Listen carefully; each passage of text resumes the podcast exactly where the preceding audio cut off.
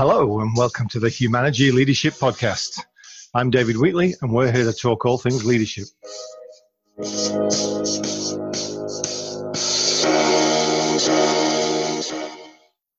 And with me today is Corey Fernandez, my colleague at Humanity.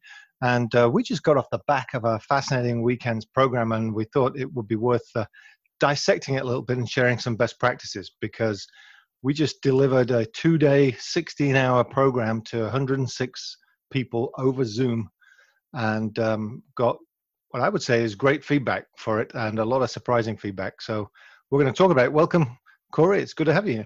Yeah, thanks, David. Good to see you again. Thanks for having me.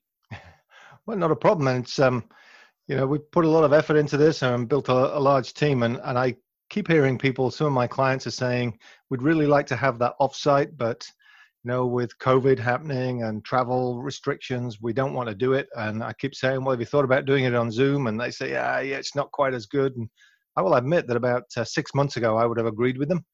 And in the last five months, we've got really smart at doing this. And um, this last weekend was probably the biggest event to have 106 people on Zoom for 16 hours total over two days and uh, get the result that we wanted. So so we're going to share some best practices today. Any any opening thoughts from you about what we just did?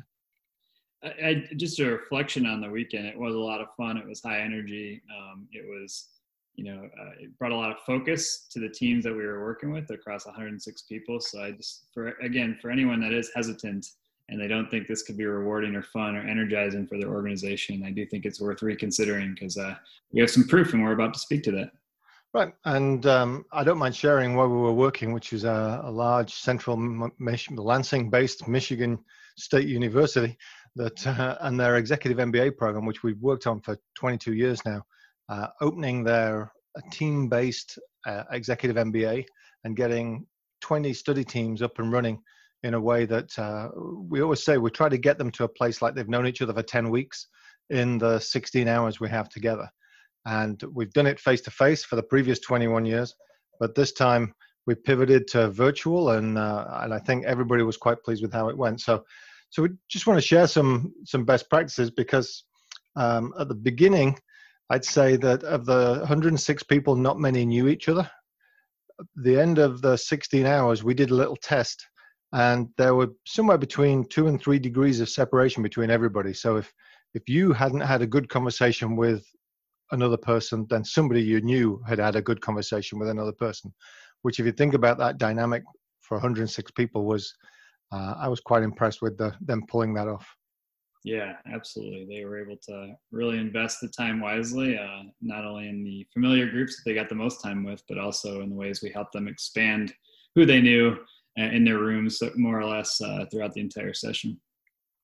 And I always say this is 106 type A type people because the, the reason that they're mid-career and doing an MBA at uh, Michigan State is because they have ambition and drive.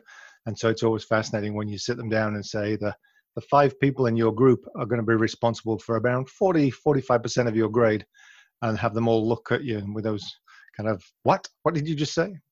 So so there's a few best practices and i'm going to start off with the the first one which i i think was to establish a team. And uh, to do this on your own would have been crazy.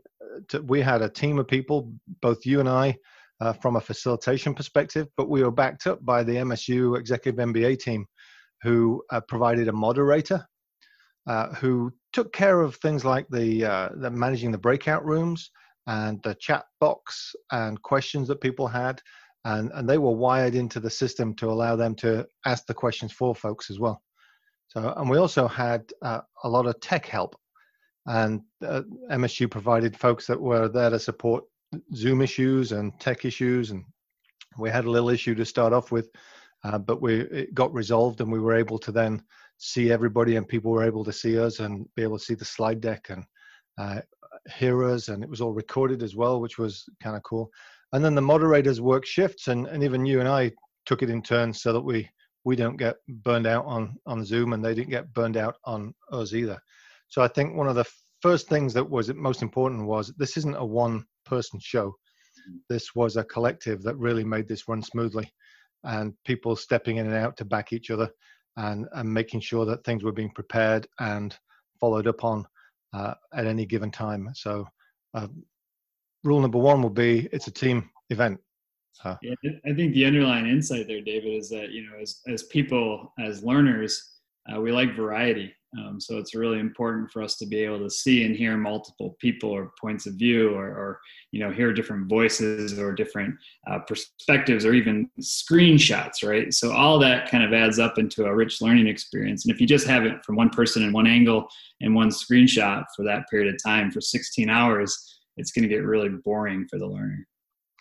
Exactly. So take us to best practice number two. Yeah, so with that, so if you think about all the ways that we try to mix and match David's facilitation, my facilitation, all the coordination with the kind of offstage team, our moderators, it took a tremendous amount of pre work. So if you are considering how to pull this off and pull it off successfully, we absolutely are going to uh, emphasize the importance of pre work. We had a uh, 114 line item agenda in our world that helped us really understand each key segment of the agenda the breaks, the handoffs between David to me and me to David, um, and also the way we were going to use breakout rooms or large group rooms and so on. And all that was fleshed out really well into an agenda. We went into as much detail as just trying to identify which content, whether it be a slide, whether it be our booklet, whether it be us verbally speaking uh, to the group about how to help organize their thoughts or the ways that they are working together we made sure that was crafted in our agenda. So absolutely you want to have a lot of pre-planning and pre-work that goes into that just to make sure you're real clear on how you're going to guide that many people through from the very beginning all the way to the very end. Um, the other piece that we continue to find with Zoom is when, when we say pre-work, um, especially when you're trying to create an environment with a lot of interaction and small group breakouts and larger group experiences, uh, the breakout rooms do require a little coordination for thinking about who you want in which rooms in advance. Um, and you want to make sure you have accurate contact information because Zoom does allow you to pre assign people into rooms, but it's dependent on them coming in with the correct contact information because you're going to be doing this work well before they get live into the session and you if they sign in with inaccurate contact information or different contact information it can screw up some of the ways that you've made those assignments. So if you're organizing you know specific functional teams to be a part of an experience together or a dialogue together or if you're organizing cross-functional folks that you want to talk more and get to know each other better and invest some time together you just want to make sure you have the right thinking as to who's in what room and who has what contact information because it does make those pre-assignments a lot more clear Right.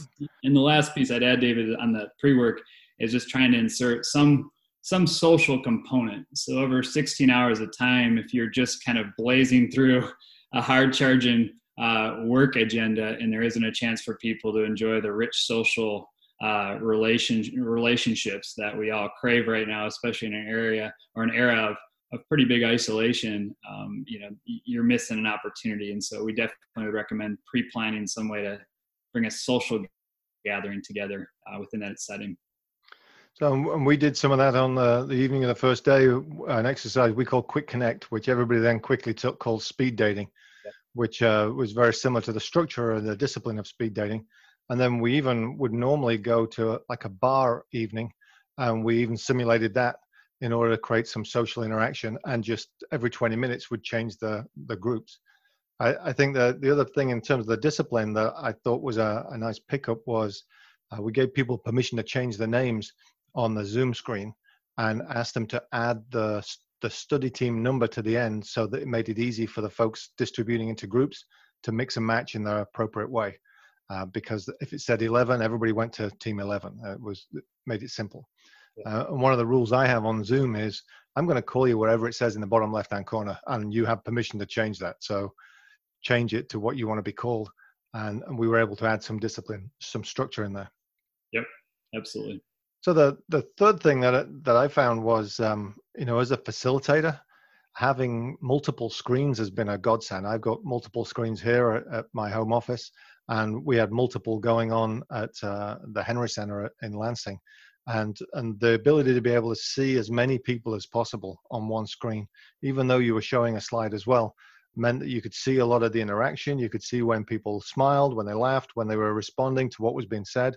And so again, you're emulating being in a real life situation. You're not hearing the giggles or the sniggers or the comments, but you're seeing people say stuff, and it was easy to pick up on folks.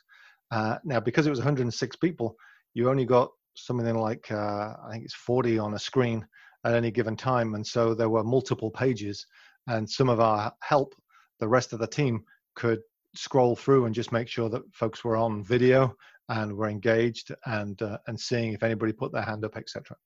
Yeah, there is something to be said about having as many screens on as, as possible. I, there were multiple times, David, where I remember you were commenting and, and you know just referencing somebody grabbing a sip of coffee or a, a, cup of tea, and or noticing the background that they had and seeing that there was a uh, you know um, a reference to their hometown that you're able to quickly relate to them on, right? And that just shows that the facilitator's paying attention and that you are kind of locked into a live session, whether it's in person or through video, and having that connection with the facilitator and other peers um, is really valuable.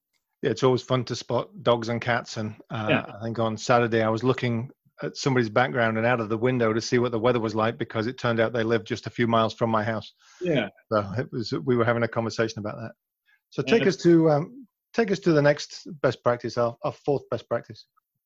So number four, I think we want to just uh, share the importance of having just various forms of instruction. So it's more specifically, three forms of instruction. So if you think about all of us as learners, we do have different preferences for how we digest or absorb information. And so you know, we actually had, um, you know, a, a, cadence for how we move people into breakout rooms and then into a large group and then back into breakout rooms and then back to the large group. And so we had to be very specific about the timing, the roles of each of those smaller groups and the deliverables, what they actually needed to come out of that breakout session with.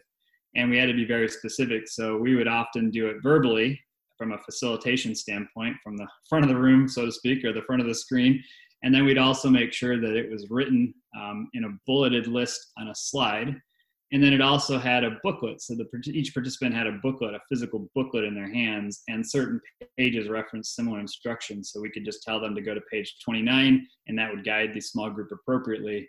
Um, and it was just really important for them to be able to digest that information in various ways. And every time we'd move people into a breakout room, we invited uh, each participant to take a screenshot of the slide with the instruction as well, so that when they were in their breakout room, they could reference their mobile phone, the picture, and they wouldn't lose a step on what they were being asked to do. Right, and we'd mailed those booklets to them beforehand, so everybody had the same materials in front of them when we got started. So, so and then um, you know, best practice number five, as we were talking about this, uh, is an interesting one because it's really remember that the panic and the craziness that was going on at the Henry Center, where I was with the the EMBA team, is nothing like what people are seeing when they're at the other end. And and you you zoomed in. I was actually there with the the team, and uh, there was a couple of instances where things really weren't working from a logistics perspective at our end, and yet when you went into the breakout groups afterwards, they'd hardly noticed that things weren't working. Now they're, they're also quite forgiving, I think, of the logistics of managing 106 people, but uh, the craziness at our end wasn't actually seen at the other end. Uh, partially because we were able to quickly adapt and, and, pivot, and the team really dived in and did what was necessary. Um, but but partly because it's you know it's like anything else. The the the duck may be paddling hard under the water, but looks very graceful on the surface, and that, that seems to be how it came across. Yeah, absolutely. Yeah, you couldn't tell it was seamless and all the back end work that was happening live on your end, David, when you're actually on site, you couldn't tell at all. So, and that kind of links us to the sixth one of our best practices. Yep, absolutely. So, you know, this is where if you have a, a great team kind of behind the scenes, an offstage team um, that's able to coordinate very well on some of those transitions and so on, it does give a lot of flexibility for the facilitators to dive into breakout rooms. And so our sixth tip for everyone here is, is to really think about your role as a facilitator. If that is the role you're going to be playing is to use those breakout rooms not just for a chance to take a break and you know refresh yourself um, really use that as an opportunity to move in and out of the breakout rooms and connect real time with the conversations and the progress they're making on deliverables if you're asking them to come out of the end of this with a real work product or a decision or an insight you know it's really valuable for for people like david and i and all of you who would be doing this to rotate in and out and try to touch as many of those breakout rooms as possible.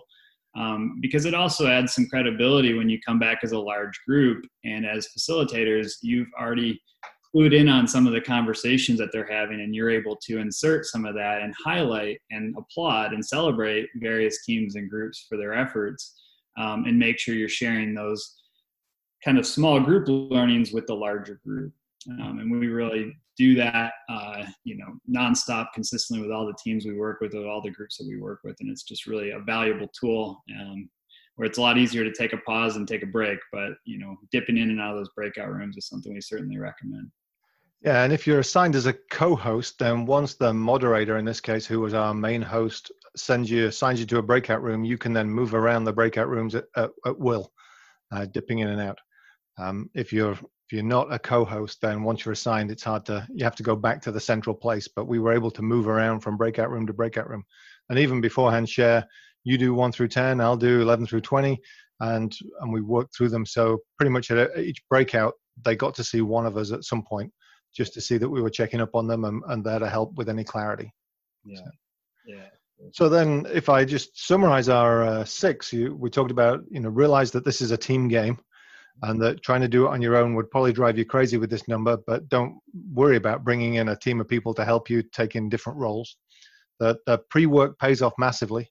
Invest in the planning and putting structure and systems and, and thought behind what you're going to do and and making sure that simple things like the logistics of email addresses are the right ones to come in as, as many screens as possible allows you to see as much as possible and get that interaction and make sure that you're looking people in the eye when you can uh, multiple forms of instruction if you're wanting people to give uh, to do something which is what we always drive for it should be a solid work product something that is meaningful to folks but let's make sure we're making it clear in multiple forms so that it resonates with everybody Yep. Remember, things don't look as bad to them as they might do to you as you're planning it. If you're panicking, don't worry about it too much. Uh, they're probably just taking a second to check their email and coming back to you when you're ready. And then make sure as the facilitator that you don't disengage, but you dip in and out when people are in breakout rooms just to build credibility and understand. And it also allows you to ask better questions when you come back to the to the large group.